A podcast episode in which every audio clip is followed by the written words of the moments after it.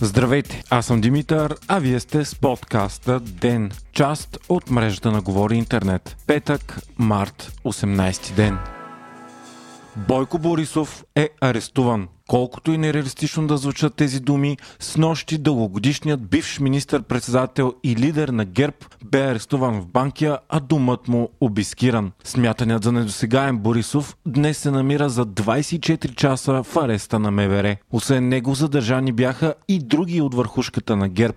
Пиарът и дясната ръка на Борисов Севделина Арнолдова и бившият финансов министр Владислав Горанов. Финансовият министр Асен Василев каза днес, че арестите са направени след сигнал на Васил Бошков и доклад на агенция Държавна финансова инспекция от миналото лято. Тя е установила нанесени вреди за 556 милиона лева за бюджета заради бездействието на прако ръководената от Владислав Горанов комисия по хазарта. Казусът е от края на 2019 година, когато бившите властващи излязоха на открита война с смятания тогава за най-богат човек в България Васил Бошков. На Бошков бяха повдигнати 19 обвинения, а огромният му хазартен бизнес унищожен. По-късно избягалят в Дубай с прозвището Череп Черепа отправи множество обвинения срещу политическия елит и най-вече към Бойко Борисов и Владислав Горанов. Бошков заяви, че ме плащал десетки милиони левове подкупи, за да съществува бизнеса му, като те са го изнудвали. Разбра се, че и стотици милиони данъци и акцизи от хазартните му бизнеси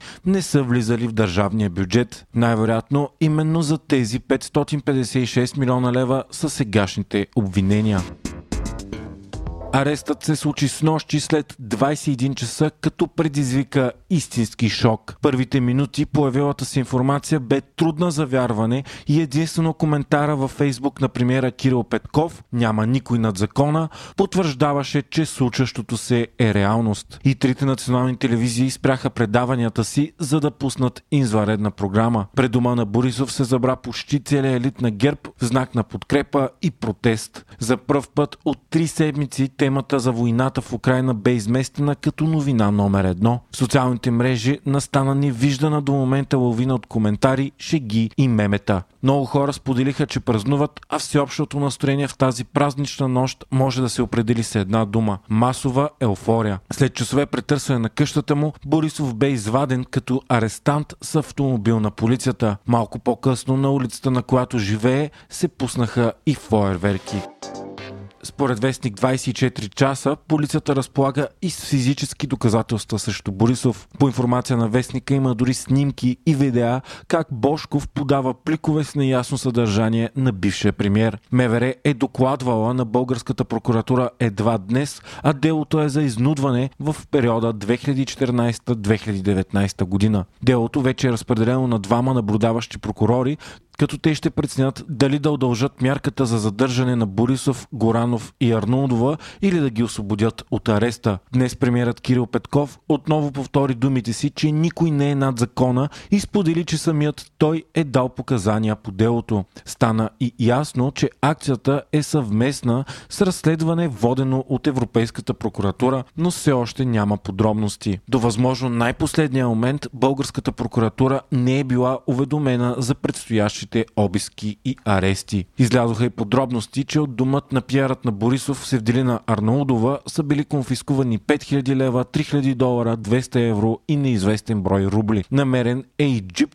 използван от семейството на Арнаудова, който се води на фирмата, която строи Балкански поток. Днес политическите коментари са множество, като те могат да се обобщят с това, че управляващата коалиция и президента приветстват случилото се, а ГЕРБ са меко казано възмутени. Изкарват се като жертви и мъченици, а арестите като репресия и престъпление. Според ГЕРБ това е мракобесие, комунизъм, милиционерски похвати и така нататък. Тяхната теза е, че с акцията правителството си прави кризисен пиар, опитвайки се да отвлече общественото внимание от множеството кризи. Днес парламента почти се стигна до бой между депутати на Продължаваме промяната и ГЕРБ. Сутринта пък от бившата управляваща партия организираха протест пред Министерски съвет за защита на лидера си Борисов, но на него се появиха едва няколко стотин души. Войната в Украина започна четвъртата седмица на бойни действия. Добрата новина е, че след атаките в сряда срещу театъра в Мариупол, където са се прикривали стотици хора, много от които жени и деца, бомбоубежището е, е издържало и в момента властите са предприели спасителна акция. Вече са спасени 130 души, но над 1000 остават блокирани от руините. Руските сили пък печелят територии всеки ден, но големите градове все още са под украински контрол. За взети продължават да са само Херсон и Мелитопол. Атаки се осъществяват на множество места, като настъплението към Киев продължава, но градът все още не е изцяло обграден. През нощта руснаците са нанесли ракетна атака и в най-значимия западен град на Украина Лвов, където е ударен авиоремонтен завод. Градът се намира на само няколко десетки километри от полската граница. Смятан за досега безопасен, там се укриват стотици хиляди бежанци от вътрешните части на Украина. Ударът е бил извършен с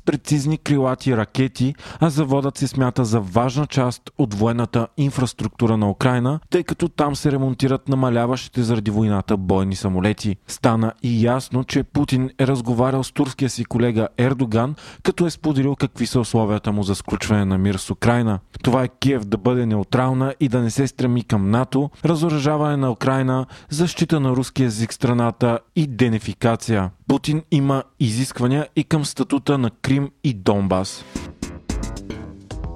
България продължава политическото противопоставяне относно войната и ролята на страната ни в нея. Днес президентът Румен Радев заяви, че даването на оръжие на Киев означава вземане на страна във войната, което носи последствия. Премьерът Кирил Петков пък каза, че за сега не се очертава България да даде оръжие и такова решение може да се вземе само с гласуване в парламента. Петков заяви и че за няколко месеца е свършена много добра работа по строежа на газовата връзка с Гърция, която ще намали зависимостта зависимостта ни от руския газ. Днес на посещение в София е секретарят на отбраната на САЩ Лойд Остин. По информация на Financial Times, той ще се опита да убеди Румъния и България да предоставят на Украина зенитни ракети C-300, които Володимир Зеленски поиска. Днес пък страната ни изгони 10 руски дипломати, които са обявени за персона нон грата. Според властите, те са осъществявали незаконна странична дейност, като най-вероятно става въпрос за шпионаж.